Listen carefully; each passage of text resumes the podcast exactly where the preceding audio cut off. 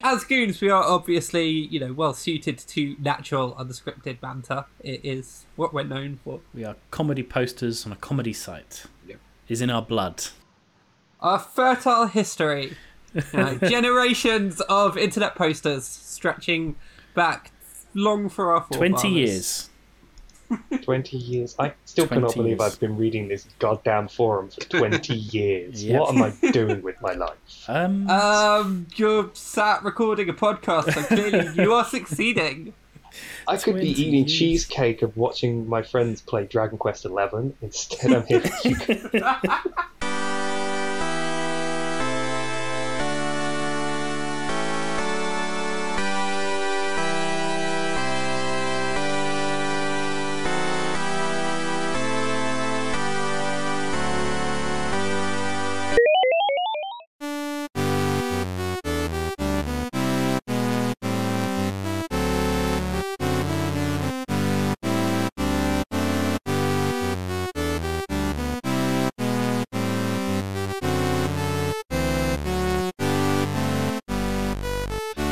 Xander. Uh, I didn't think of a funnier thing to say here. Uh, and with us tonight, Hello, I am Sam. I am a games designer. I have been working in the games industry for about 11 years now. Uh, very nice to meet you all. I'm Jamie. I uh, briefly Hey, Sam. dabbled in the games industry 18 years ago. Um, hi, it's Natalie. They said that I could talk about either Brexit or video games, so obviously I'm here. And I'm Kirby, and I'm as pink and round as my name suggests. Perfect. pretty pink, pretty round. yeah, as uh, I, I've been in the industry myself uh, in uh, mostly QA capacity, some other weird specialized stuff. It's probably best not, just not to go into. Uh, I imagine we've got stories, uh, but I think we'll start today with uh, quite major stories come out the last week or so. Um, you may be aware of a g- game called uh, Hearthstone. Uh, a popular streamer won a major event there. Uh, Blitzchung. I I don't have his real name in the notes. I'm sorry. Um, took his uh, won a major tournament uh, this last weekend. Uh, in conversation with the casters uh, afterwards, uh, brought up uh, the matter of uh, the crackdown happening in Hong Kong. Uh, ind- indicating his uh, support for uh, the Hong Kong people against uh, mainland China. So, yes, that's the uh, major one this week. So, uh, what how was uh, Blizzard's response to that now? Um, it was a shit show, basically. um, A veritable I mean, shit it- storm, even. yes, yes, that, that's a very good summation.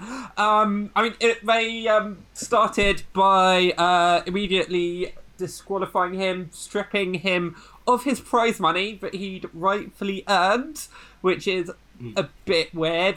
Um, they suspended him for a whole year from Hearthstone competition as well. Um, so obviously that's a very strong response. And Now, initially, was it was it more severe than that initially and wound down to that, or have they sort of uh, backed off from that a bit? Uh, it, it was initially a year. They have now rounded it down to six months due to the kind of level of response from the um, wider gaming community, which I, I think it's fair to say has been extensive. Yes. Mass It's cancellation not- it's of not been- accounts. From what I've heard, six months is still pretty much for where he is. Uh, at his level, six months is still really too high because uh, he's in the grandmasters, and being out of that for six months. Yeah, he's like top of the game. Yeah, he means he And won't that's, probably that's get major back, income. which is still utterly uh, insane to me to do that. It's it's the whole thing is is, is crazy. It's just Yeah. wild. The response. They also fired the pod, the, the casters as well. yeah, Yeah, that, Yeah, that and seemed kind that's of left what field. they They, sort of, they literally hid under the desks. Yeah. Yeah, they put their heads down and were like, "Oh God, we can't be involved in this," and they still fired them. yeah. Hmm. Yeah, And I don't think let's they've be clear, they rescinded didn't that, have know. No, they haven't, and the casters didn't know that he was going to say that. You know, they have no control over that situation, and they've still taken like the complete full brunt of you know, Blizzard's attempt to you know cow down to the Chinese government. Yeah. Yeah. And, And that's what it this all boils down to is is their fear of the Chinese government.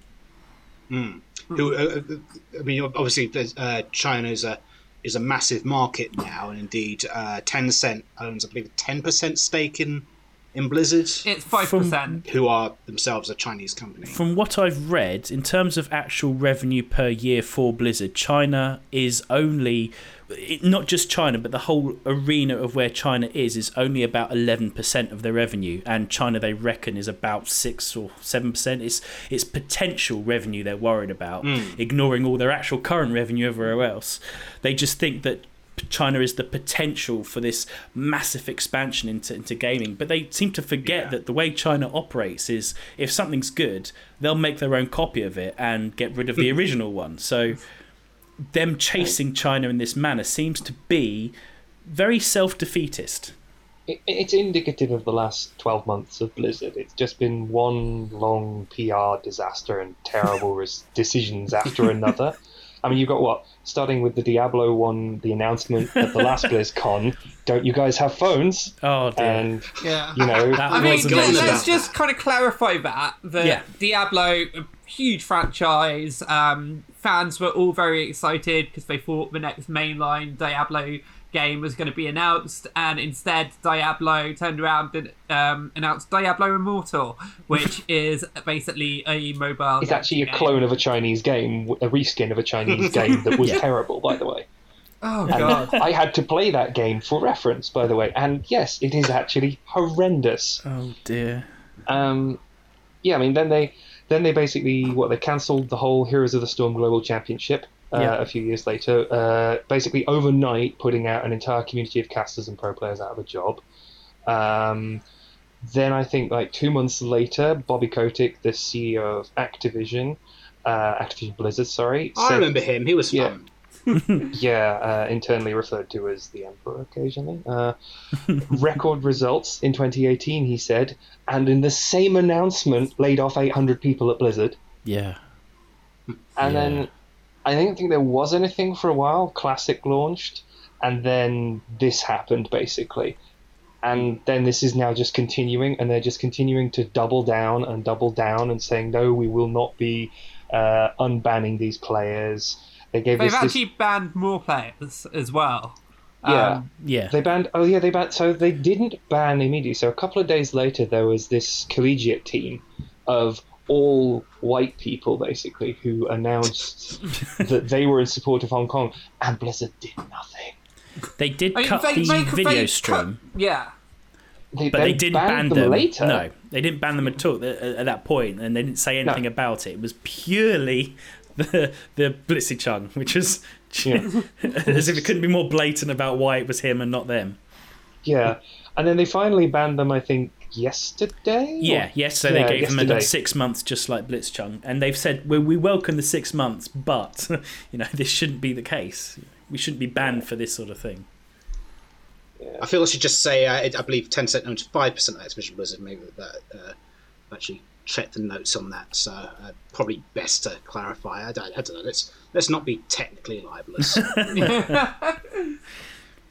Yeah. And of course, we have Definitely. got the next BlizzCon in is it a week or so or two weeks? Yeah, it's going to Yeah, be so- fun. Yeah, it's the end of October they do that. I mean they've Yeah. already yeah, it's going to be like the Conservatives conference all over again, right? they they have actually cancelled. Uh, I think it was an Overwatch or Yeah, or, so uh, Overwatch is launching, or I think Oh, just the has Switch launched. On No, the the- Switch, the- yeah, it was the. Switch. There was a Switch do a- event with the with the voice actors all to appear there and people to go and see them, and they've cancelled that in advance.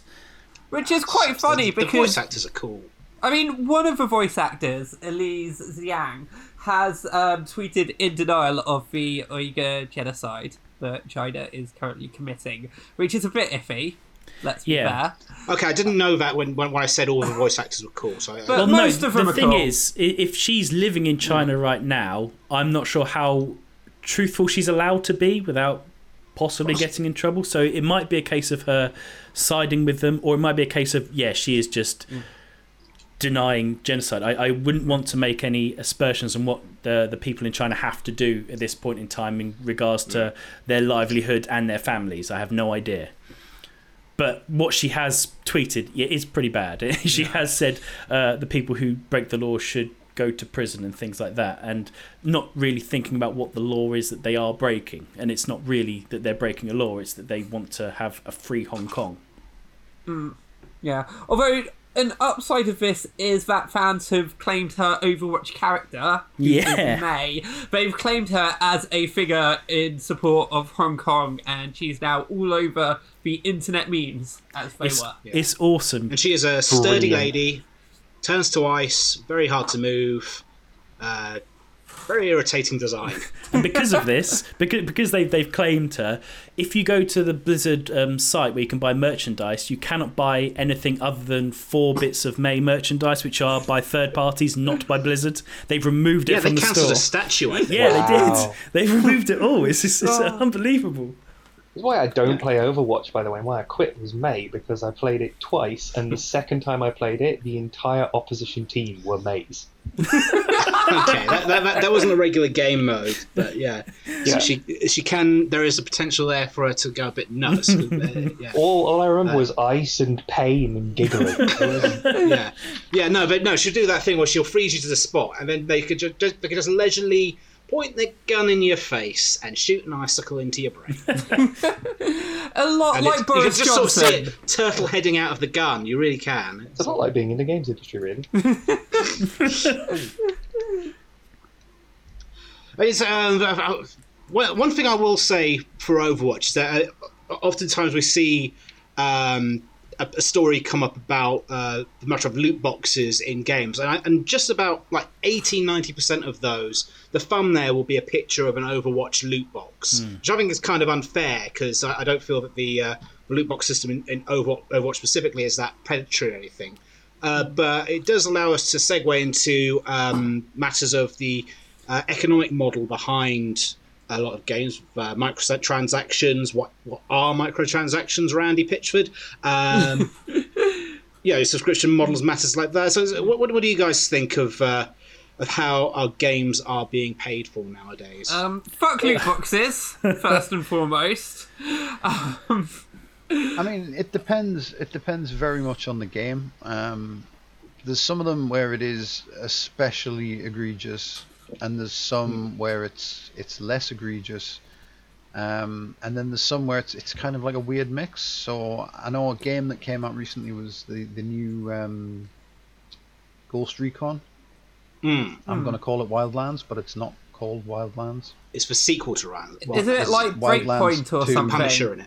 Hang on, I'll Breakpoint, look it yes, it was Breakpoint. up. Hey, go Um, me. that came out and that got um, that got an absolute ton of flack from all corners uh, for the microtransactions and people decrying it as pay to win. And I have played more of it than I'm willing to admit in public, um, and it is not pay to win at all. You, you just, Should we just explain how pay to win works for people yeah, so pay, pay to win is the with idea that um, the game experience is, is purposefully degraded um, so that you, you then encourage to, to buy the missing pieces or in a competitive uh, in a competitive arena you can buy items or advantages that increase your, your likelihood of winning so that people who spend money do better at the game um, but with with Breakpoint, it the, the microtransactions are just completely ignorable. You, you wouldn't even notice they were there unless you went looking for them. There's so much stuff. There's a few there's a few cosmetics you, you have to pay for, but for the most part, you just you get like tons of currency in game, even though you can buy currency.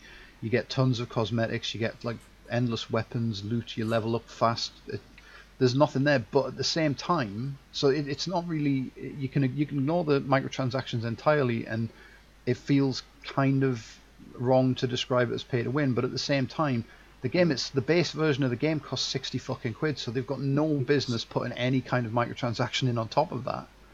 Hmm. Agreed. no matter Yeah. how and, and it, it feels in a way it feels kind of worse be, because it's not there and it's not front and center and it's not being like shoved at you. Hmm. Because a lot of companies just sort of constantly like point out and, and, and hammer at you to try and get you to spend money.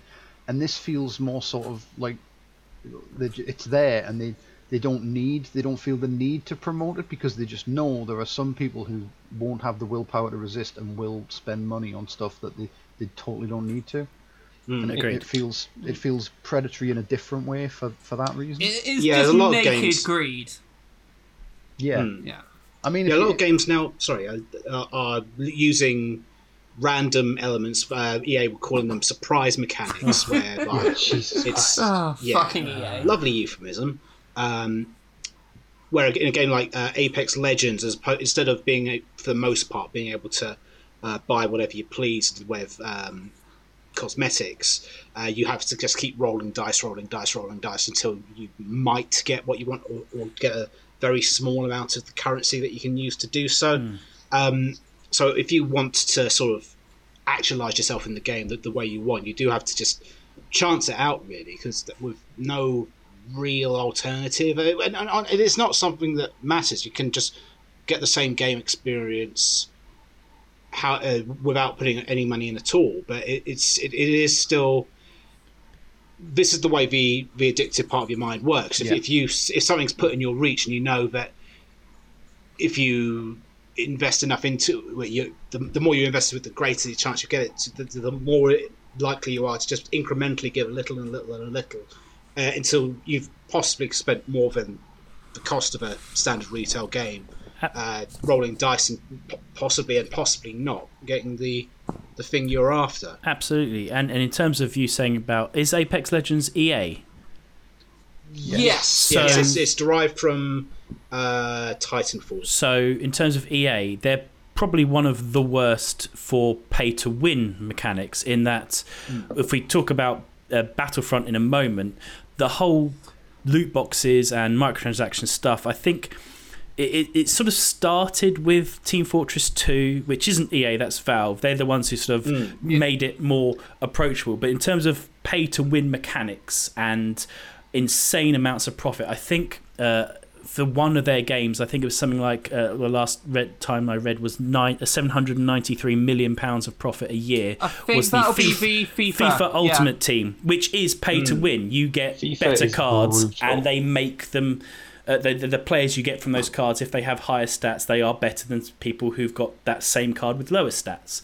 And the fact that those cards don't exist when the next FIFA game comes out, or when you're actually playing FIFA with those cards, they can get injured and then you've lost that card forever, and you have to keep buying more FIFA Ultimate players to continue your great team is disgusting. Because knowing the people who buy FIFA are going to be mostly the kids and and people who like football games, and they don't really hmm. play as much other games because FIFA is their yearly purchase, and and and and and the that this is uh, mostly an EA thing because of obviously Battlefront 2 had pay to win transactions as well that got removed, got the game completely um was the word? What happened to it? It sort of it had to disappear for a bit, and they had to re they had to gut it all out because they weren't making money off a Star Wars licensed game, something that Ah, should yes. should make money straight away just for being Star Wars, and they couldn't do it with that game. They had to remove the the systems, but they are they're notorious for their pay to win. I think I've the the Andrew Ric- uh, Riccitiello, I think that's his name. I can't remember how to pronounce it properly. it was Riccatello. Yeah, didn't he have a um, uh, a conference where he talked about maybe people having to buy ammo for their guns because they're in the heat of the game and they just need to continue to play and do really well, and that might be the end point for them. Uh, and it's just, and it's E- it's EA. I mean, it's what they do. They are horrible. Sort of living down to expectations. Yeah, I mean, EA were literally voted like the worst company to work for in America in one recent year. Was it was Um, it three years running? I mean, yeah, there's obviously worse companies than EA, but the fact that they won and they beat some really awful people is uh, it just goes to how much the games are uh, disliking them. And I think I think while we're talking about pay to win, it's worth mentioning that um, cosmetic stuff alone, even though it, it, it's not pay to win and it's viewed as not as bad, it can still have um, serious like negative consequences. So supposedly now in primary schools, default is an insult, Yeah. and it's used against children who can't afford to buy any skins when they play Fortnite. I have heard that, fancy yes. trainers, Oh. you know. Yeah. Yeah. I don't think You know, any my- sort of loot boxes should exist, really. Not even. Yeah, I don't even yeah. think cosmetics are okay because it's the idea of Yeah, somebody but- having something that you can't get without spending mm. money. It's, it's not Yeah. right. Not in So this I've got a a- question. I've got I a think question here. Sorry. Uh, Yeah, go. I've got a question here. So, for loot boxes, you are paying a certain amount of money for some kind of physical reward of varied value, which you don't know but what it's going to be. Is this gambling? Yes. Yes. Yes. But there are multiple Material types of loot yeah. boxes and multiple types of gacha within that. So gacha comes from gachapon, which is essentially those machines in Japan that yeah, you get like a, a little ball, you put some money in, you get a ball with a toy in it, and you don't know what toy it's going to be. That's where it all started. So this all comes from Asian video games originally. It was it was originally from yeah. It's it's a very tricky thing to talk about. So full disclosure, this is this is my job. This is what I do. I my specialist as a games designer is in monetization. Hmm. so I spend all day arguing with people about the morality and the ethics of loot boxes. And it's very tricky because on one hand you have a publisher that says this is how you need to do it. You need to meet these targets. And you can make a video game that does all of the most predatory, most horrific, most awful practices that targets vulnerable people, and you can completely fail and make no money. So, no publisher in that kind of power differential relationship is necessarily willing to let you be moralistic or ethical about it when you say, "Oh, we shouldn't put in so much," because you have to then come up and come up with a competing system that you say this is a much fairer system, and they'll say yes, but it will make like fifty percent less money. So why would you do that? Because guess what? Capitalism. yeah, uh, it it's Yeah, I don't, I don't think we can criticize capitalism because we buy games with money. Ah, We all live in a society. Damn, I forgot about that. I exist in a society which take makes use of money as well. Damn it. One thing, one thing that always gets me when people talk about loot boxes is they say it's not gambling. Gambling, obviously, gambling's terrible, and it would it would be horrific if children were gambling in games. But it's not gambling because you don't get you don't get any real world. You never get any real world money back. As if that somehow hmm. makes it better. No, The you're fact just that chucking your money in the gambling, well. but you can never win. Well, what just happened in the Netherlands and Belgium is they banned a while ago. They banned loot boxes if you can trade the rewards with other player because then that Yeah, gives that those, gives them value. Yeah. yeah that gives them value. But now they've, as far as I'm aware, even if you can't do that, they flat out banned some games with loot boxes. The new Pokemon mobile game came out in the Netherlands, and, well, didn't come out in the Netherlands and Belgium because it has loot boxes. End of. And this is this is what I'm actually using as an argument in like day to day is look, you know, regardless of whether they make more money or not, times are changing. This Yeah. is toxic to the community. Mm-hmm. There is no good way to do this to charge people money for stuff in video games when you fundamentally have young children playing these games with their parents' credit cards. You cannot add something like this and just say and have it be done ethically. Yeah. So Yeah. if, if we don't legislate ourselves as an industry, it will happen for us, and honestly, it's already happening for us. By the time a game that's in development now comes out in two, three, four years' time, the landscape will be completely different. And so, even from a business sense, you actually have to start looking at this. So, even if, if you don't give a shit about the ethics, you have to start looking from a capitalist perspective at changing these systems to something else. The problem is, as I'm seeing, is the the the res- resolutions of this, the answers to this, are just to like invert the gacha. So it's a box that's already open, and then it has a 10 minute timer that you can pay money to refresh. So it's just abstracting it one layer away from that, and it ends up being the same thing. It's just Yeah. slightly more obfuscated, and people don't quite notice it easily. Like, for example, no one really complains about drop tables in MMOs. They're essentially loot boxes. Now, World of Warcraft has tokens that let you re-roll for loot on a boss. If they did that in World of Warcraft and let you buy those tokens for real money, people would lose their goddamn minds. In multiple Asian MMOs, that's just the standard, and no one cares. And it's it's just all about context and where you are, and it, it's it's very tricky doing it. I'm not sure any M- uh, Asian MMOs last long enough for it to become an issue anyway. Possibly true. Although there are a few that are doing pretty well still. I have to pick the name because I can't remember any of the damn names. And have you have you heard what they've done to loot boxes in CS:GO in France? Do tell. I was just about. I was just trying to remember what it was because I, I know exactly what you were about to say, and I, I couldn't remember which game it was. But yeah, the they now have this is only in France at the moment, but I'm, I'm guessing it's gonna if if the the law in Belgium goes through the EU and eventually translates to all countries in the EU. So they have a thing called an X-ray scanner, which is in the inventories now in France. And what it does, it shows the, conte- the the contents of one of their loot boxes before you buy a key to open it. Anytime you have a case that drops in game, you have to put it in the scanner first. But you must claim the item. You cannot you cannot scan each box. You have to scan them one at a time. You can only take the scanner off of that box if you buy it properly and take the item out, whatever the item might be. So it's once you've done it once with the the free scanner, you're technically paying for it each time. So it's uh, it, Yeah, that's that's what I'm talking about. It's obfuscating it Yeah. by one layer. Yeah. It's Absolutely. not actually fixing the problem, which It is hasn't, what no. capitalism is amazing at. and it's ridiculous. And In a, oh, it's oh, it makes me so fucking angry.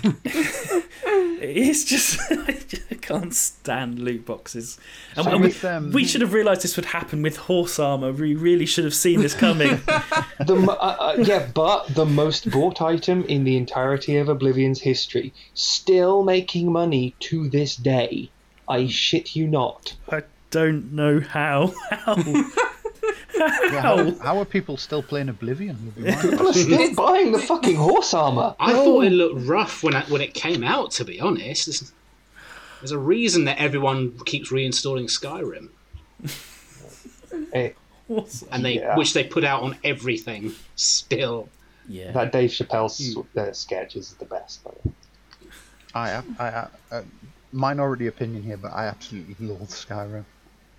Why? I love it Why? too. Why? It's just you know, it had its heyday, and then I played 250 hours of it, and you know, Hmm. you kind of I, I didn't even get that far. I, I, I think I, I- had three three playthroughs stopped by show-stopping bugs, and then on the fourth one, I was trying to play Conjurer. And the first dragon attack, I was like hiding under a bridge, summoning knives while the dragon like flew around roasting guards, and I just thought, the fuck am I doing? I'm not enjoying any part of this. I, I'm really, really bad at video games. I play every game on easy if I can, and I take forever to play games. And I've got about 400 odd hours in Skyrim, and I have never gotten to the point where I have to pick a side in the in the story. I have one save game, and I've explored the entirety of the south east of the map, Ow! but I just haven't gone further than that. I, I, I get lost. I just. I, just, I Game end up isn't just that big. well. This is what happens to me. I told, I'm bad at games. I'm very bad at video games. so am I. I make them. It's a prerequisite. You have to be terrible at them. Well, anyway, there's um, oh, obviously we were talking about uh, microtransactions and, and loot boxes and stuff. But another way games are getting paid for is whereby uh, getting exclusivity deals. So uh, sort of getting them uh, subsidized by uh, platforms like uh, Epic Store, Steam. Uh, that that's sort of something that's come up recently. Uh, that Epic Store is still fairly new and is securing a lot of aggressively securing a lot of exclusivity deals. Borderlands Three was particularly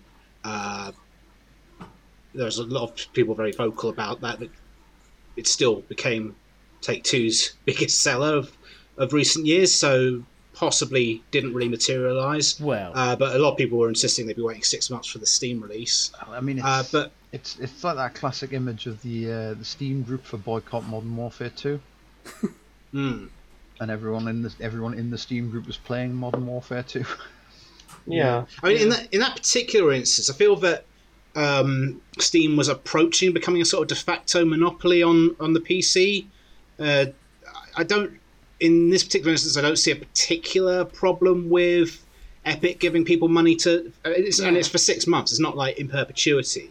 Like, there's a Um, lot of good things about having Epic as a competitor to Steam because the way Hmm. Steam have been approaching their business in the last few years, is just ridiculous. There's Yeah. no video game curation, so you wind up with like these skeevy porn games, just kind of like Yeah, available. people gaming the algorithms, and uh, And, there's not. But, yeah, new, there's new, always- new developers aren't able to get noticed. There's always a sort of like pile of edge lord shit on Steam as well, isn't Mm. there? Mm, Hmm. Yeah, All I can say is thank God for Jim Sterling.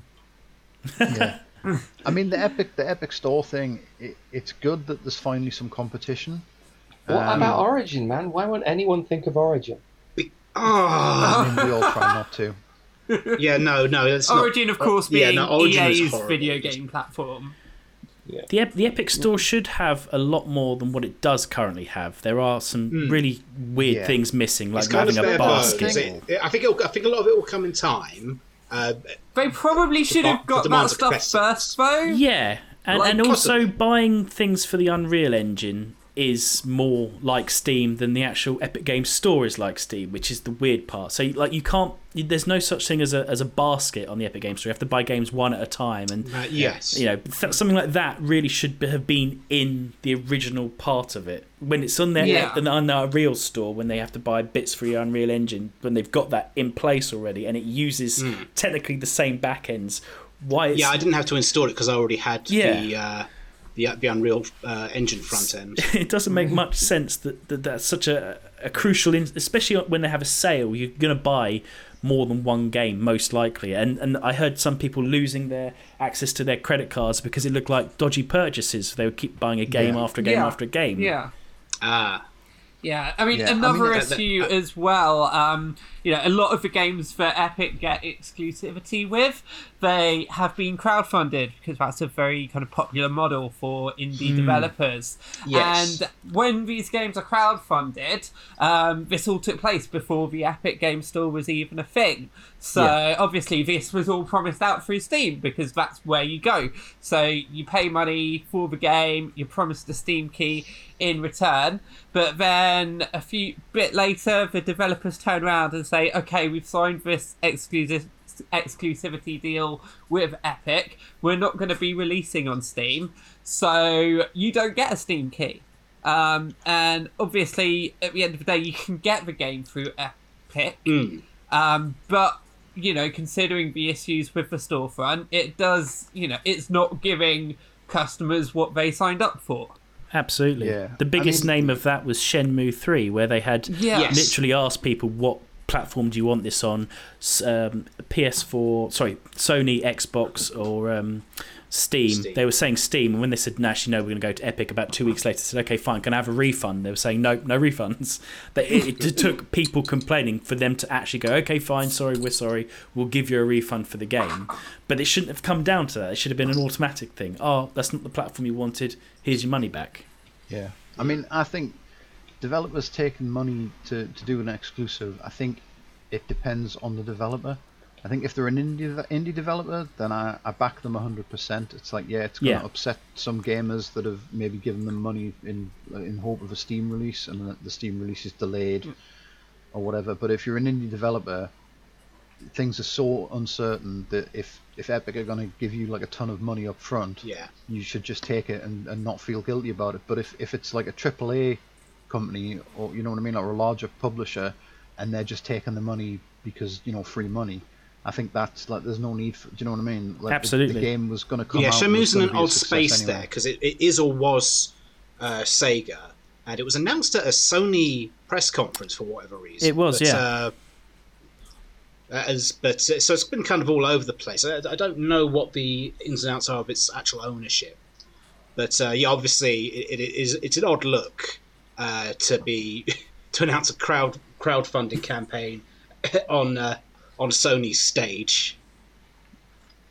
i, I think Yeah, it was a that mixture kind, that of kind of that kind of just smacks of them realizing that people you know people really want that game and there's a market for that game but they can also like get people to give them the money up front It's a lot like you what know, they can- Ubisoft they can are eat their doing. cake and have it It's a lot, yeah, it's a lot like what Ubisoft are doing with Beyond Good and Evil Two.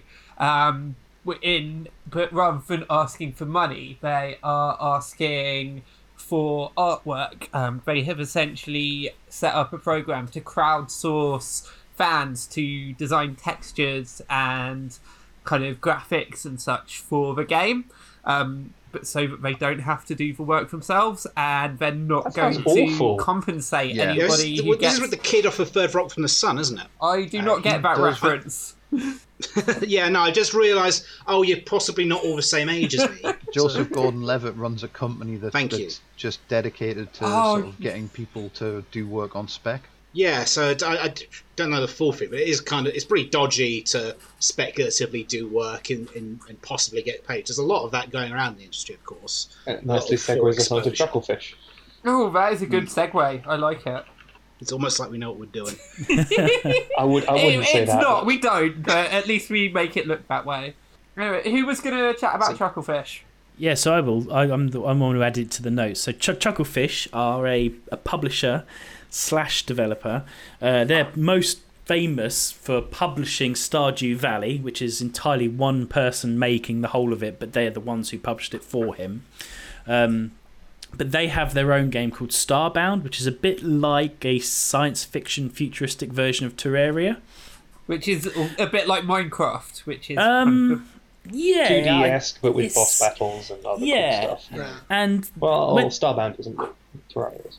Yeah, Terraria is definitely better than Starbound because of, of the way Starbound has cr- been over the years, how it started and, and where it currently is. In that they had a, a an idea to make a futuristic uh, Terraria, uh, and they had a, a game that was, was fun. But the people they'd hired, they actually hired uh, lots of interns for their, their company. A lot of them quite young, sixteen year old, oh, and they- fucking hell. and they got them just to work for free with the, the prospect of Ugh, perhaps giving them some um, exposure. yeah, expo- that's the Yeah, word, exposure at a, a later point. And when they've actually had them come back and say, you know, I'd like to compensation for all the hundreds of hours of work I did on it, uh, they've turned around and said, no, you, you, you got work in the industry and everything. Uh, there's been a there's been a couple of weird things they've done in regards to how they've they've kept the IP going. In that um, there's a very popular mod, which um, the person who runs it will take other people's mods, incorporate into their own one, and then refuse to remove them. And Chucklefish have pretty much let that happen. They they don't seem to understand that this is people's time that they've they've worked on this these mods themselves, and they're just being gobbled up by someone with a much larger community. And the, the way they handle Starbound and the way they handle people uh, playing it and everything is has always been quite. You'll do what we say, and, and that's it. You know, there's there's no sort of uh, of, a, of community outreach to it, and and the, the the exposure stuff for the for the young interns is probably one of the worst parts about how the game was made. I think they they also had a lot of um, uh, uh, pixel art that was actually from other games as um, placeholder art and forgot to remove it. I think it was either that or yeah, I I'm pretty sure it was Starbound that did that. Uh, I'm not 100 I percent certain. so I think it was Terraria actually. oh, was that the one that had I the Final Terraria Fantasy? had uh, yeah had? Final Fantasy sprites in it earlier. My mistake. My mistake. I knew it was one of the Pixel 2D creation things. But the fact that they had all these interns and and there's a lot of people that did um, thousands of hours of work on systems that they never actually installed in the game and refused to compensate them for. I know a couple of them from the forums, in fact. Um, some of them working on their own games now, using what they've learnt at, at with Chucklefish and Starbound. But the fact that they did all this work and they refused to give them any sort of compensation other than potential exposure or just flat out ignoring them is sort of indicative of a lot of companies that exist nowadays. The whole idea of exposure for work rather than monetary compensation for the hours put in. It seems Yeah. to be Yeah, a it's trend. often yeah, it's often the way that in the industry that you a lot of people and it, and it works are expected to feel uh, honored, privileged to just be involved in any way, even if it's for very little money, for no money, for working uh, extremely antisocial hours, things like that. There's, there is, of course, a number of serious issues regarding uh, workers' rights within the industry. Yeah.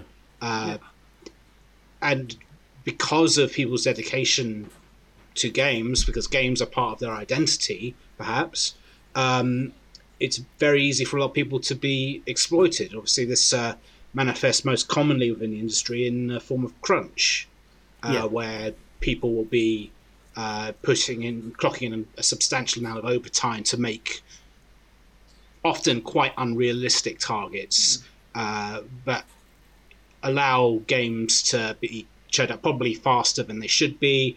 Uh, this is why often things are rushed. This is why uh, people burn out of the industry.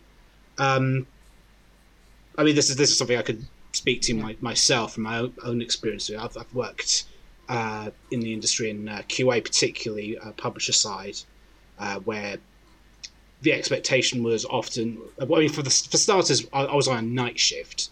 Uh, the space available meant they, they were cycling three shifts.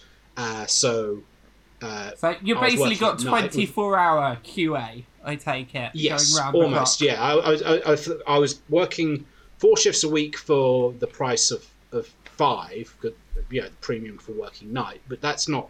That doesn't offset the fact that your body clock's getting messed up. You don't know if I'm waking up. Do I eat lunch? Do I eat breakfast? Do I eat dinner? What the hell's going on? Um, what do I do at weekends? Do I keep on this same set schedule? It, it, it messes you up, obviously. Yeah. That, that's quite a, an, an extreme uh, example.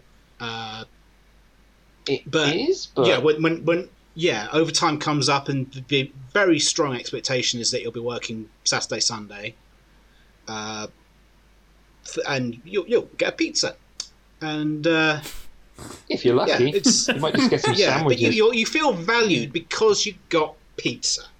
It, it's yeah, it's kind of wo- it kind of works, and a lot of people abide by it because they get to work in games. And there, like, Uh, there is but- such a big kind of just supply of people who want to work in games that Hmm. staff members are easily replaceable, um, which is kind of part of why they are abused so much. Is that you know, any complaint you make, they'll just get rid of you. There'll be somebody else who wants, you know, is there to take your spot.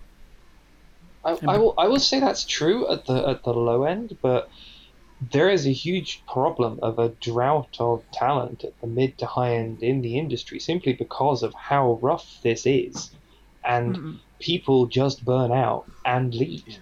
And I mean, even as as far as five years into the industry, I was still doing stupid shit like working. I was I was working at one point in London for a company based in London, so on GMT, with programmers in San Diego, so eight to nine hours behind, and programmers in Mongolia, so eight to nine hours ahead. so basically, my entire job was 24 hours. There was no respite. I got to sleep, and then I actually, my company there was a startup. We rented a house in London. They gave us rooms upstairs and built an office in the basement. It was a wonderful commute for London, but I Good literally rent, would I imagine. come down in my dressing gown, have the office cat on my lap, and work for 14 to 20 hours mean- sometimes. Oh. Is it an office cat or is it a house cat in that situation? At that point, it's a house cat. I get. Well, it was the neighbour's cat, and it just moved in because we kept feeding it. Okay, so so they didn't actually get the cat. There's a, there's a, a cat was adjacent. the cat was adjacent. It became my cat, and I took it with me in the end. But I, I digress. Okay, okay, so you stole a cat. Okay, We stole it. The, the, the neighbours gave it to us. Very clear, very clear on this. It, it was a it was a gacha cat. Um, no, but it you you feel pressured to do this stuff because if if you are if games are a passion for you, which for honestly for most people in the games industry, I'd say ninety percent they are because you could get so much more money and much better hours and better better just quality of life in the Mm. tech industry with the same skills that you generate in games. Um, unless I you're did. a games designer like me, in which case I'm doomed to do this till I retire, basically. but you feel like you ought to, and even the crunch is never mandatory, but there's always this sort of hidden thread of, oh, it's Gold Hmm. Master, you know, the build's failed, we better, you know, stay here a bit later. And like before the stream, we were comparing the longest shifts we'd ever done, Mm. and my longest I was shift disappointed was to find mine wasn't longest. yeah, a yeah, a gold master As is so build that just wouldn't compile and kept failing at the last minute, and being sleep deprived at 27 hours into a shift, having the producers discuss, you know, is it really important that the PlayStation Xbox builds talk to each other? I, I did on one occasion. I think I was about an hour and a half late leaving, uh, because we needed repeated new builds from the developer, uh, changing the uh, S in PlayStation on the splash screen to a capital letter, which is a requirement of. It, it, well, it's in their technical requirements list, but, that, but for, for copyright reasons, that has to be a capital S. It took four builds. Oh, Jesus. Whoa. And like, sometimes builds will take hours as well. So it's not that you're working or doing anything productive. You'll often just be sitting there, maybe just downloading files from a server or waiting for Perforce, a, a, a file management system, to sync. And Hmm. you're just sitting there going, well, wait for four hours for the next build to come in, and I have to stay awake and I have to do it. And it, it's really problematic because without unions, without anything like this, there is no there's no recourse for this. And generally, up until the last few years, even mentioning unions is you get fired, you're done. And like mm. this is this is indicative of Sam, the this is a really good like- segue. Okay, I've- before we I've segue, I'd just like to. Sorry, um, I'd just like to point out like how pervasive this is within the video game industry because it's not like just like one or two isolated incidents for you know you guys No. have had bad experiences. Um, we're talking about companies like Rockstar. For example, who make Red Dead Redemption 2 and They Grand Theft alright. Auto Online, which are billion dollar games. Um, we're Yeah, talking. but GTA 5 is still making money. Yeah, It's just yeah. introduced a casino, which is basically Oh, loot boxes. Yeah. again. GTA 5 is the game that has made the most money of any video game in the history of the planet, actually. It is Yeah. the most it keeps showing up in the charts. Yeah. Um, so you know, if they I can tell you why at some point. GTA 5 as well has a, a really to sort of look back to what we were saying at the start of a pay to win. GTA 5 has one of the worst um, monetization systems for my in my experience. Do you know why they get up- away with it, though? Why no one really cares that much? Because they separated all of the monetization out of the core game into the Yeah. online mode. yeah. So you pay 60 bucks for the game. You, God, I've, I've been so Americanized. 60 bucks, 60 quid for the game. And you basically get your single player mode. It has no monetization, nothing in it. And then there's an online mode with completely separate economy, separate everything. And that has all of the pervasive, insidious shit in it. But no one cares. Yeah, but the online like- stuff, um, It was awful. it has it has all sorts of stuff in where you can set up sort of criminal enterprises, um, and you know so you can set up drug labs and and all these different crime operations, and you have to maintain them, and so you'll have to drive around and deliver the drugs once every so often when the when the labs have produced enough, and the way that works is you're always in the the shittiest like most like horrendous vehicle ever that you just you can't outrun anyone in it. It's got no defenses, and but you've got to you've got to drive it like all over the map. And as soon as you you start delivering it, it highlights your position to everyone else in your online session, and they can come and kill you to get money. And and then they sell like tons of just uh, like elaborate vehicles the way you can just like fly around on a rocket bike or a, a jump jet and just destroy people. And so they basically they basically just sort of sucker in all the people who want to do like "Oh, I want to, I want to build a crime empire and I, I'm gonna I'm gonna deliver me meth across the, the valley or whatever and then while they're trying to do that they're just being preyed on by all the people who sp- like dropped real money to fly the car from Back to the Future but with a rocket launcher attached to the front I mean, can I pay money to deliver my drugs in that vehicle, or am I stuck whenever I do? no you're stuck with this shit van and Oh. everyone knowing where you are at all times ah. See, that's where they're going wrong. They could make even more money. I'm going to shut up now. They've like, just got a this is casino. This is the thing, especially with like online games, which are always kind of growing and always changing. So with kind of GTA Online or you know, the, the game as a service model, where you buy the game but it's constantly updating. Um, so things like Fortnite, like Apex Legends, um, like Anthem, uh, Bioware's recent massive failure. Um, these are games because they're constantly bringing out new content the developers for these games are basically always in crunch. You don't get any Yeah. kind of downtime for that kind of game, um, which is kind of just a huge abuse of workers' rights. I'll, I'll say from my experience, personal experience, so not standard for the games industry, usually the live services team is a different team to the development team, but live service is hell in AAA unless it's done right, and that's very hard to do because you have to ship content every on a set period of time. You have to do it regularly. You can't miss a deadline, and it has to work. And it's like normally in it, mobile is more used to this because I've been working in the mobile industry for six years. I've just switched to AAA, and Mobile, we're used to incredibly quick, iterative development, two week sprints. You very a sprint is basically a period of work that you do uh, with a set amount of tasks in it. You deliver content on a very short schedule, and you're used to say delivering 10 levels for a match three game or something, and then you say, okay, every two weeks, another 10 levels, every two weeks, and it, it's much smaller scope. In the AAA industry, you're used to taking three to five years to develop a game where no one says no to anything. Oh, we're going to localize into 50 languages? Oh, are we're going to translate all of those and do voice acting? Yeah, we'll just get 50 voice acting in, in 50 different languages for voice acting. Let's do it. That's AAA. We just we'll just pay for it. It's fine.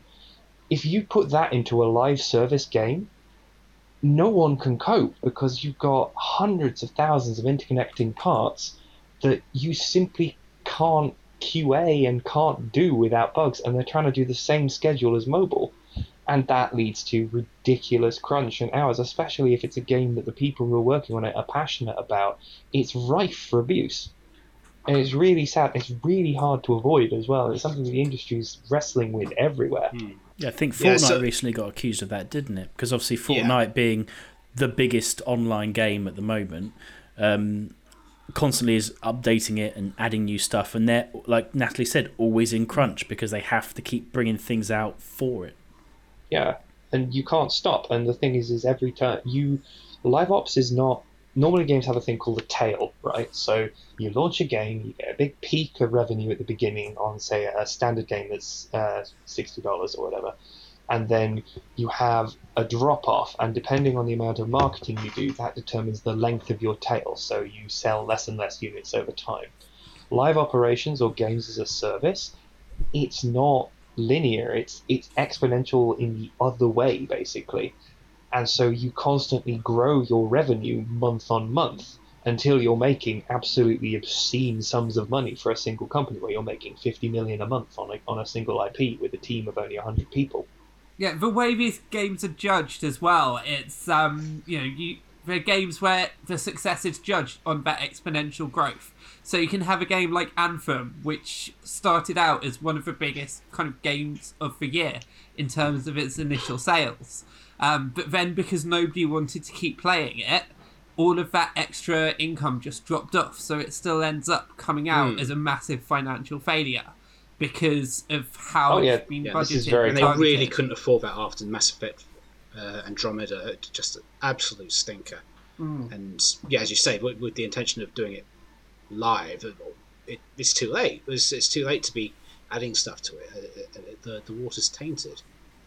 Uh, Honestly, actually, that's not necessarily true. It's never too late to add live ops to a game. You can always work on it because you can. The problem is with these companies is they have these expectations of making a multi a billion dollar game essentially is what they what they want. And if they don't hit that, they'll cancel it and move on to the next one. Whereas I've worked on multiple games where you can slowly grow them over six months to two to three years and actually make an enormous profit off them compared to the development resources. But it's it's this crisis of scale that the AAA industry has, where everything has to basically be the next Fortnite, or it's a failure. Yeah.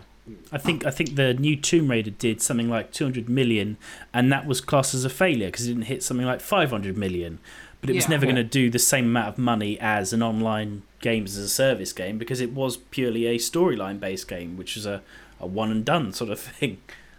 Yeah, there's often these arbitrary targets. Like there's that. There's there's uh, Metacritic where people need to hit a, a particular rating at a particular time in order to get you know sequels commissioned to get bonuses, um, which which just results in the system getting gamed with uh, review codes not going out to everyone. They they just try to game it so they get broadly positive reviews and uh, artificially somewhat have a high score. You, you were saying that. Yeah, um, and yes, in terms of um, Metacritic and gaming the system, the other big way that they do it is companies like Activision. They just don't put in the microtransactions until the reviews are already done and the bonus is already won. Um, things like um, Call of Duty, obviously a huge franchise.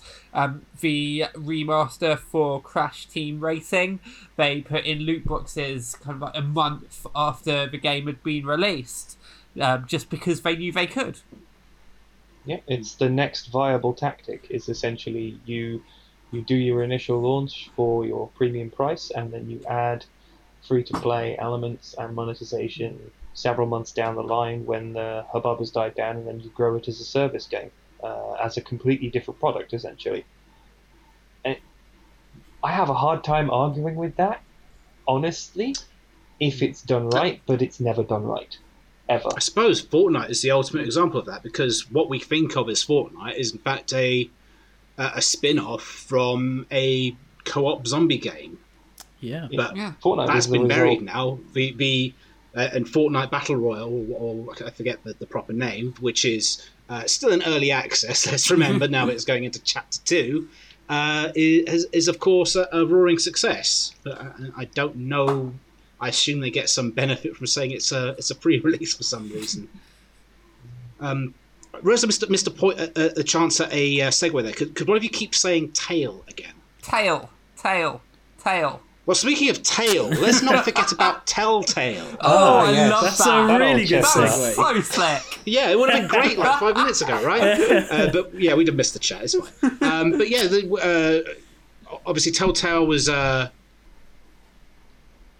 developer of some renown, obviously doing a lot of, lot of licensed games, and, and it's another example of maybe management uh, not respecting the the workers enough in a number of ways, uh, accepting a, a massive amount of um, workload. All, all of these. Uh, licenses, a couple of Batman games, Tales of the Borderlands. The Walking Uh, Dead, uh, Game exactly. of Thrones, uh, Mhm. Guardians of the Galaxy. Yeah, they had they had about like six to eight licensed games that they were meant to be making all at the same time. Which just Minecraft sounds- story yeah, mode. Yeah, real weird stuff. But yeah, but, they- uh, but obviously, ultimately, uh, it was unsustainable for, for as, as successful as they were. As uh, I mean, you say that. Chris- my Chris accepted most of the games. were? my understanding is that The Walking Dead season one was very successful, but apart from that, none of their games at all ever really shifted any major numbers. Uh, Really? Yeah, I suppose. I suppose I got is- a bunch of them on sales. Yeah, I got I got Batman and uh, Tales of the Borderlands on sales or, or in bundles yeah. for very little, quite quite some time after they came out, which is obviously not desperately helpful to developers. Yeah. Uh, sometimes it, it- I, I mean, I, it's not the same as buying them second hand, but uh, I think I think I got a couple of them on PS Plus. Both Um, those you just said you would have gotten on PS Plus. Yeah, Yeah, and I mean, I guess Yeah, that's so- why what happened happened. Really. yeah, it's yeah. So, so but obviously it's not the people at the top that uh, that really lose out. Uh, a lot of people lost their jobs, and, and more recently, uh, the company's assets have been uh, bought up, but and I think so, so, some former employees are being offered their jobs back temporarily. It's to finish sort of- up the final, wa- um, because for Walking Dead season four, which is the final one, Hmm. um, and this is a game that's released in chapters, so you have a little bit of content released every few months, so you pay for each chapter. Um, the company went bust when chapter two of five was about to come out, um, but they had this contract to finish the game. So they have taken back uh, a limited number of staff so that they can get the final part of The Walking Dead um, kind of knocked out.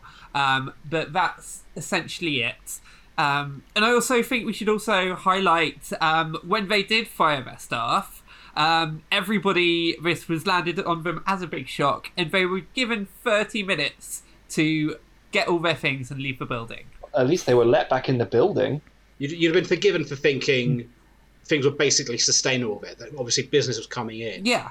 So obviously that's not, you know, something that you should be, have to be expected to, to respond to so quickly. Yeah, it's not great. No. Games industry not great. Uh, but yeah, but uh, to, to return to our abortive seg- segue of earlier, uh, the idea of uh, unionization is something that's uh, rearing its head now for the first time in the industry. Uh, Games Workers Unite was uh, formed, I believe, December last year, uh, and is uh, making its presence felt with uh, this issue uh, that's come up with uh, ustwo. I think the last couple of weeks, where a active uh, union member there was, you know, basically sacked for you you know, try to. I, I guess spread. I'm not too too up on the particulars of it because obviously there's a, a number of stories out there. But it seems that he was sacked for uh, talking up unioniz- unionization within the workplace. Yeah, I mean, I saw the reason that they gave, and it, it was very clear that that was the hmm. reason. They didn't even try to hide it. If I can just read off of the Games Workers Unite front page, because they have a hmm. list here, and it's Yeah. if you have not seen this, you should. It's just 74% of game workers are not paid overtime, but 90% could be expected to work extra hours. 53% of game workers believe their skill sets could secure better wages and conditions in another industry. Probably more, actually, just half so Oh, afraid yeah, to it's- admit it. It's Um, probably hundred percent, honestly. I 40, took QA experience and I'm working in tech, so it's yeah, yeah. it, ge- it gets more insidious. 45% of women feel they have or will at some stage encounter barriers to their career progression because of their gender. It is a nightmare trying to get women games designers because Mm. after I don't know many with more than five years experience because after five years they just go, you know what, fuck this, and leave. Yeah. Um, 45% of women have experienced some form of bullying or harassment while working in games or by being associated with the industry. How many of these have games worked for. Riot Games? Well, they're all Oh, managing new projects now, so yeah, that's Yeah. fine. and two thirds of all games companies worldwide do not have any mechanisms in place to deal with harassment or abuse. It is Wow. awful.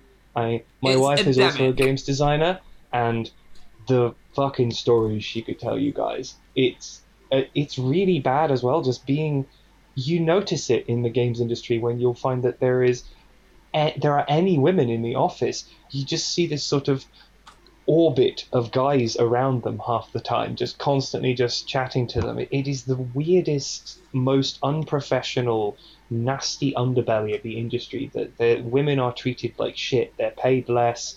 They are constantly dealing with harassment, and most of them eventually don't put up with it. And this is a huge problem for making actual good games. Is you don't get minorities in charge, you don't get women in charge, and it think- makes the industry worse. I think it's worth pointing out as well that that's not just a problem on the professional side of things. I think all of those problems are reflected in the, the sort of like players themselves. Yeah. and the- Yeah. the Yeah, I, I think that's like a whole other um, kind of podcast episode, really. It's something I'd love to Yeah, I was Yeah. going to get say. into on a really deep I mean, level. yeah, that is is a a- whole topic because the industry and Yeah. games in general are awful to women. Yes, I would yeah. love to talk about that. Yeah, well, I, I think we because will. I, I think that's definitely something we'll touch on at another time because it's Yeah. it's fucking disgusting. Um, but yeah, Hopefully, with more women. yes, yes, that would be I think we need more women on that. Yeah. Swap swap me out for my partner. Well, well, yeah, she's a goon, right? She's, Absolutely. she's a Yeah. dude and a better games designer than me anyway. Didn't want to say, but yeah. So yeah, that's that's great. yeah, Oh, Uh, cheerful but union unionization that's always It- fun. It is improving. It is a lot yeah, better no, than that's the UK. thing that that we we face the negative that we might change things. That, that uh, the, the very existence of a union now, which is doing very well, it's growing. Uh, it's part of a, uh wider network of existing tech unions. That it's, I think it's going to be a massive benefit, and I think the cases are going to start being made. Um, things like gender and racial balance within games that's uh, obviously difficult because just just for where we are and it's one of those things where by you, f- you might make things worse by trying to make things better. Um, but yeah we're, we're we're talking about it. Uh, the, the I, I, I am so white and middle class so maybe I should just stop. I don't know. Um, yeah. Yeah, games unionization Yeah. look into it. Yeah, Yeah, we, we are it's, getting it's there. wonderful. I think Unions it's also everything. considering we're talking about unionization um, in the games industry, I think we should also highlight what's going on at Kickstarter uh, because it is Oh, very Jesus, much yeah. games Which is basically games. Um, Wild. So Kickstarter, as you may well know, is a crowdfunding um, kind of platform. We talked about crowdfunding earlier. Kickstarter is kind of the main uh, platform for crowdfunding video games. Um, Kickstarter staff are trying to unionize, um, have been attempting to unionize, and they probably a few weeks ago now, um, they fired um, their main kind of leaders of this unionization attempt. Um, again, as with ustwo, it's kind of very explicit circumstances, but you know, this is why this is happening. Um, and I mean, this is a platform that is designed to promote collective action, um, to promote people coming together to, you know, help create this, you know, game, movie, whatever, as a group. And it's just kind of fundamentally against kind of the ethos of kind of the platform and the organization. yeah. Yeah, but it's still owned by capital. So, Yes. and capital will resist any more power to the workers at all points. And the excuse, the excuses that management gives are the same you always hear, where it's well, we don't need a union because everyone, everyone's so nice to each other and we're like a family. and- Yeah, and- there is Oh, no conflict We'll because set they're up all our the own internal union, and it'll be great, and we'll organise it, and it'll be more, We'll ha- we'll more have true to the values of the own. company. Mm. And if, if that was true and everything was so great and they were like a family, they wouldn't have anything to fear from a fucking union, would they? Exactly. Yeah, They wouldn't have started one in the first place. And this happened when I worked in uh, in Germany. Uh, they some people so Slack is an intercommunication tool used in the games industry a lot. I don't know if any of you use it, but people in Germany you don't have unions. You have a thing called the workers' council. It's traditionally done with older steel companies and larger industries. It's essentially the same thing. It makes it very hard to fire people. It puts a lot of actual pressure on working conditions and so on. And some people in the company decided they wanted to uh, form one, and you only need, I think, three people to request a workers' council out of an entire company. And they started talking about it on Slack, and they put all of these people. They, they made a channel on Slack, a private channel, which they didn't realize that if you're an admin on Slack, you can read. And suddenly, management turned up at these people's desks and, well, informed us that we needed to fire these people for performance reasons. Uh, Wow. we called it Black Wednesday, where basically Uh, seven or eight people who were some of the best people in the company just got fired and were escorted out of the building and weren't allowed to come back in. That's awful. yeah. It, it happens. It, it, it is shit. And I'm so glad that, I mean, the current company I work at is entirely pro Games Workers Unite. And uh, like, yep, we support it fully. We think it's brilliant. Mm. And it's changing slowly but surely. and that's encouraging in itself. It's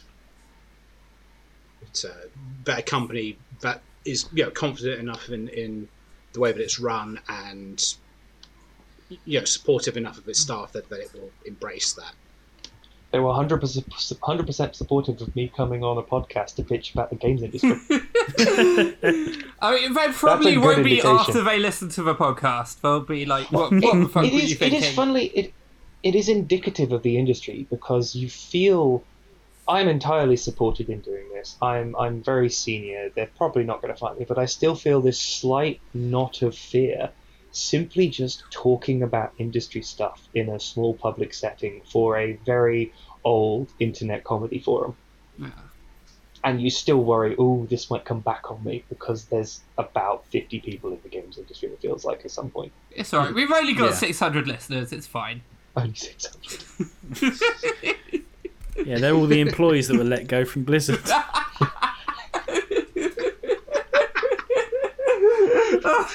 And it all comes full circle. oh, that's done me. That was nice. Well, it seems like a decent enough uh, jumping off point now because I we uh, what's what would be what's better than games than a game about games. Ooh. So uh, uh, Natalie has uh, prepared something up for us that she assures us is uh, not libelous. Yeah, but it'll Um, be fine, guys. Don't worry. It'll be I'm fine. terrified of this. I'm excited. we're about to play a round of guess the scandal. Yeah. Um, so yeah, normally this would be where we do comment or commentary at, but um, I know we probably could find some really good shit for that. Um, but I put this together with about an hour's notice, um, so this felt easier. Um, so it's it's very simple. The idea is that I'm going to read some quotes out. The quotes are corporate responses from video game companies to scandals that they were embroiled in. Um, and your job will be to guess which scandal is being referred to. Um, and don't worry for those who are not video game fans, we will kind of make the effort to kind of explain the details so that you do not kind of miss out on the jokes and the japes and all I that. won't. You're less than scum. That's a good impression of management. Okay, so um, let's get started here. Um, I'm gonna. I think this one's quite a simple one to kind of get you up to speed, get a feel for it. Uh, number one, we understand and respect that there is a disappointment with the bag in the Power Armor edition. We are sorry. oh, come on. I mean, talk about low hanging fruit. I mean, come on. That's Fallout. wow. Yeah, that's. Uh, Is that that's the Fallout new one? Right? 7, Fallout Fallout 76. 76. Yeah. yeah. yeah. yeah, so that was like a bundle with. I mean, they, they put pictures out of a quite nice looking bag, and I believe some uh, get some uh, review sites might have even got a nice bag. They did, yes. as opposed Yep. to the sort of disposable IKEA thing that uh, most people got. The, Yep, supposed to be what it, canvas the canvas bags. wet Yeah. Mm. tech duffel, duffel bag that was supposed to store the helmet, and they just got some really shitty IKEA bag ripoff instead. Yeah. Not- Yeah, Did you see the, um, did you see the follow-up scandal that where because that was that was the collector's edition with the power armor helmet in, but they Was the follow-up scandal people then installing the game? I mean, that's a whole other, whole other story.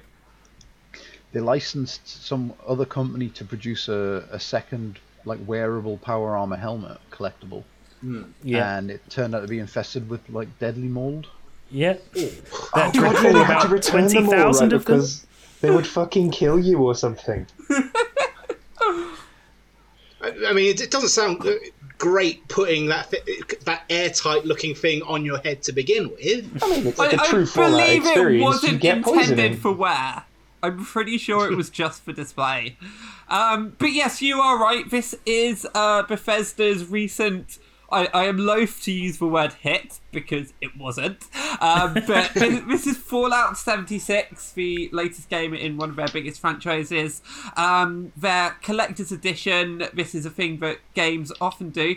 AAA games, they put out big, expensive editions for like 200 or so quid, where you can get the game, you get a whole load of other swag as well. Uh, the swag's all really kind of cheap and tacky, so the games get lots more money for the game developers. Um, but they advertised a, uh canvas bag. Uh, they ended out sending out a whole load of nylon bags instead.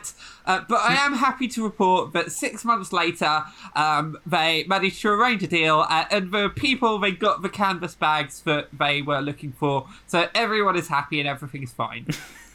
They, they were originally given, was it uh, 400 or 500 atoms in game as opposed to getting the canvas bag, which I think comes to about £3.60 or something. And you couldn't really buy anything with them, even though the canvas bags were supposed to be £20 worth of it of money. But uh, Collector's another. edition was two hundred dollars, by the way. My my favourite right. thing about that was that they, they tried to claim that they couldn't provide the canvas bags because there was a canvas shortage. Sorry. oh my god! Right, shit. Let's move on. Um, number two. Um, so number two. Our goal was to let players choose between a utilitarian view of ensuring your bloodline lived on or forming a romantic relationship. We attempted to dis- Oh, I this. distinguish between the two, but could have done this more carefully as we were walking a narrow line between roleplay choices and story, and the clarity and motivation for this decision was poorly executed. I know exactly what this is from. Uh, anybody else want to take a swing? Uh, I'm gonna guess I, it's I mean, I'm, I'm intrigued, but I don't know It, it. it's not Bioware. It's not. It's not Assassin's Creed, is it? it is. Yeah, Oh, go It's take Assassin's Creed Odyssey. I'm just. I'm Assassin's Creed listing the like, Odyssey. most recent scandals I can think of. Assassin's Creed Odyssey allows you to pick for the first time ever between being a female character or a male character, but also allows you to be homosexual as your character as well, if you want to go through romance options.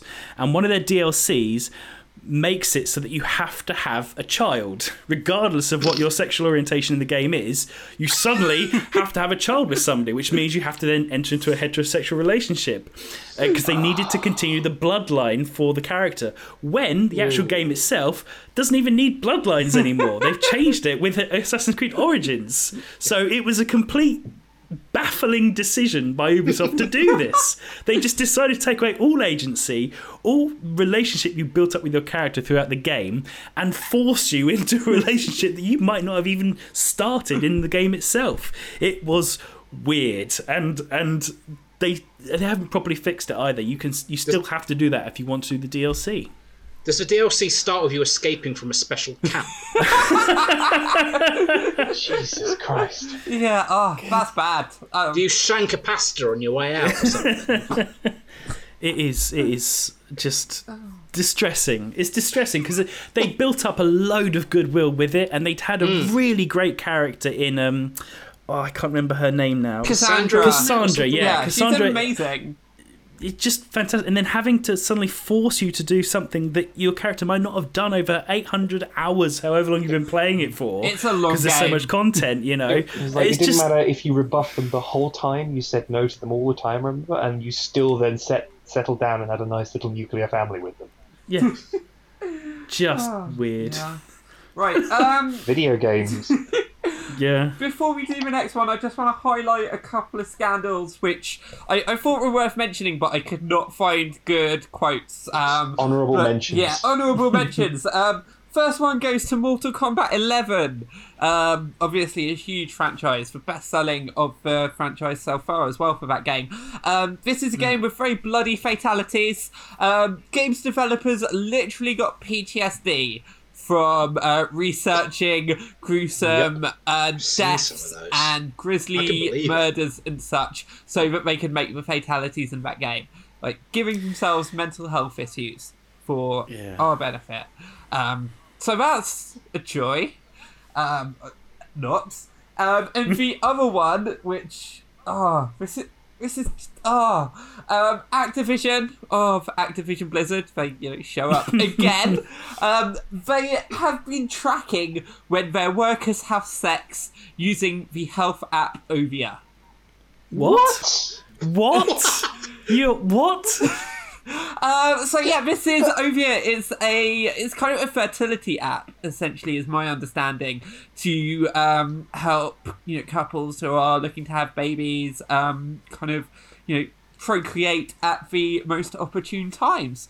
Um, but as many companies have these days, these occupational health programs.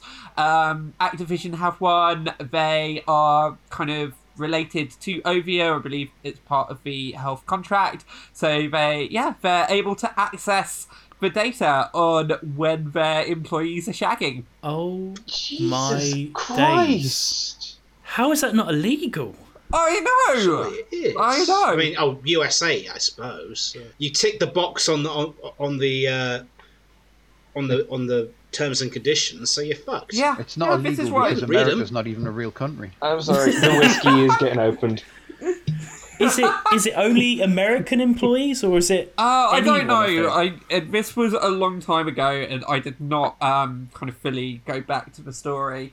Um, That so, is horrific. yeah, it's bad. I mean, the games industry does love data. Big Anyway. data. Anyway, let's get on to our next actual entry. Um, so number three. I've been in the industry long enough to remember when players weren't complete asshats to developers, and it was pretty neat.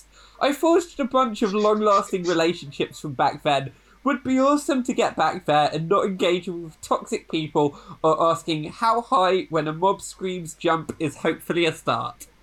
I mean, you gave it away when you said asshats, but I'll let someone Oh, else yeah. Can take that That one. was Oh, who um, was this now? This is that was Apex Legends, wasn't it? Yep. Oh yeah, yes, that'd be respawn. Mm. Yeah. For, the, for, is- the rec- for the record, I support that guy. I, I've seen the way people like carry on when they're talking to Yeah. developers. So I I It's agree, rough. but this is what happens when you don't set ethical monetization standards at the start of your project. Because Apex Legends came out with a load of videos saying we were going to be really, really good, and we're going to do this, and we're going to make it so you can uh, earn everything without paying, and then they missed all of their fucking targets.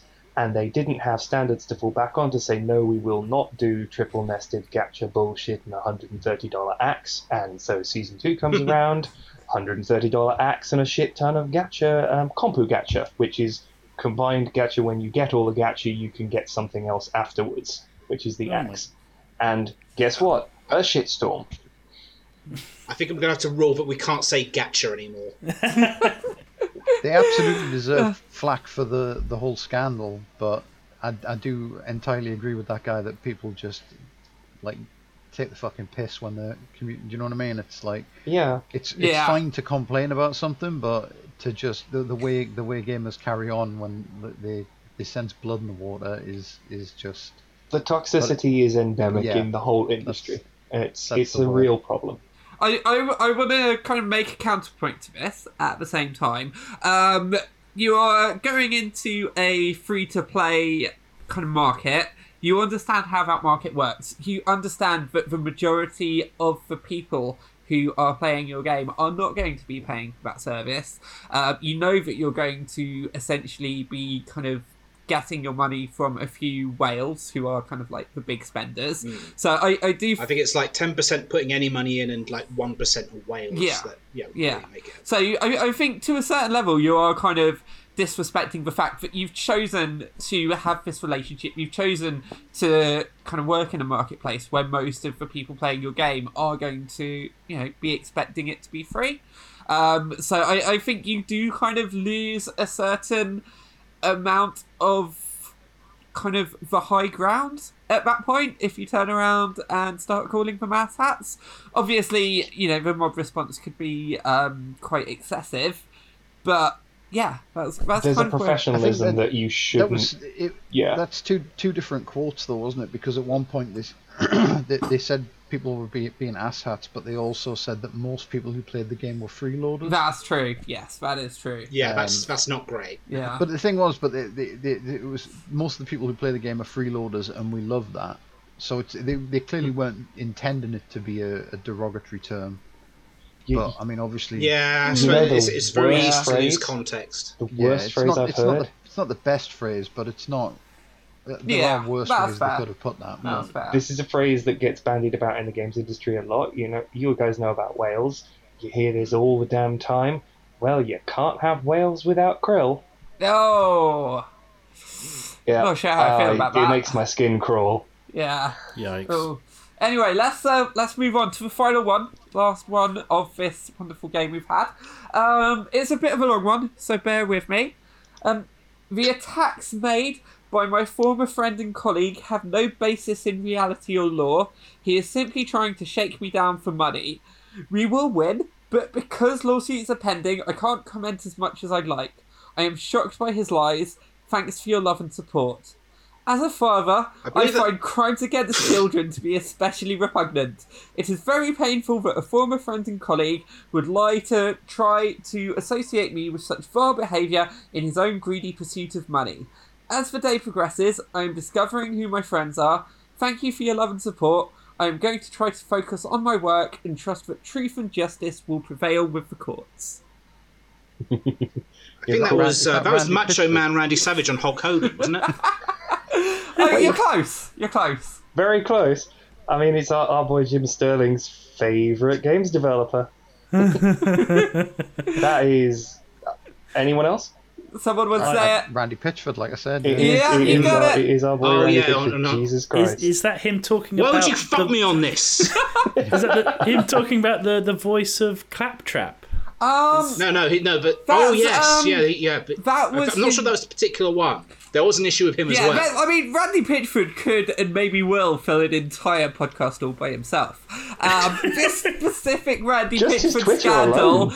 is related to him being um, sued by, I believe it was one of the um, former lawyers for Gearbox, which is the games company he's CEO of, um, because he had taken $12 million of the company's money for his own personal use. It was just resting in his account. He was Yeah, going to give it back. Um, but That it- lawsuit went places, didn't it? yes, this is. Uh, you might have noticed there was a bit of a weird segue there, where he started talking about kids. Um, so the reason that he did that was involved in this lawsuit was um, an accusation, and I have to use the word allegedly at this point, um, that Randy Pitchford allegedly had a whole lot of child porn on his um, servers or laptop or computer. Um, and he had a private movie room where allegedly he would show this child porn. And when I say child porn, I, I don't mean kind of, you know, young, young, um, kind of, we're talking just under the age of legal, um, but obviously still very illegal.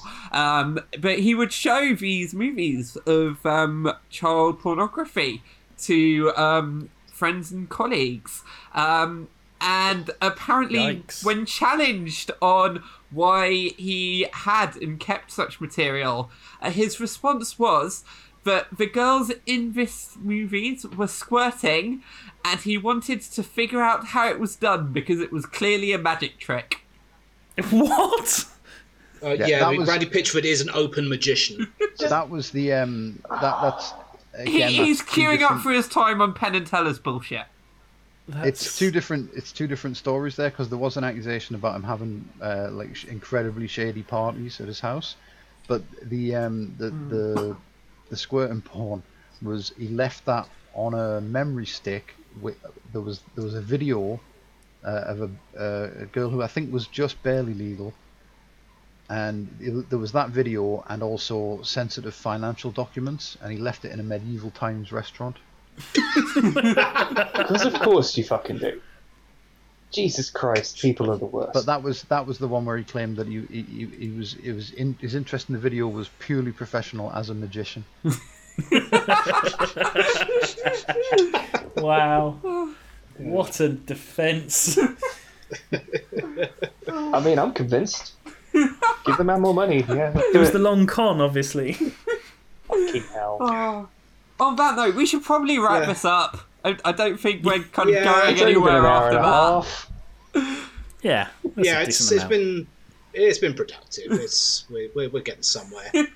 so yeah, thanks guys, and uh, oh, thanks also to David. Is going to be uh, editing this later. I know he's got a he's got a lot on his plate at the minute, so we appreciate it.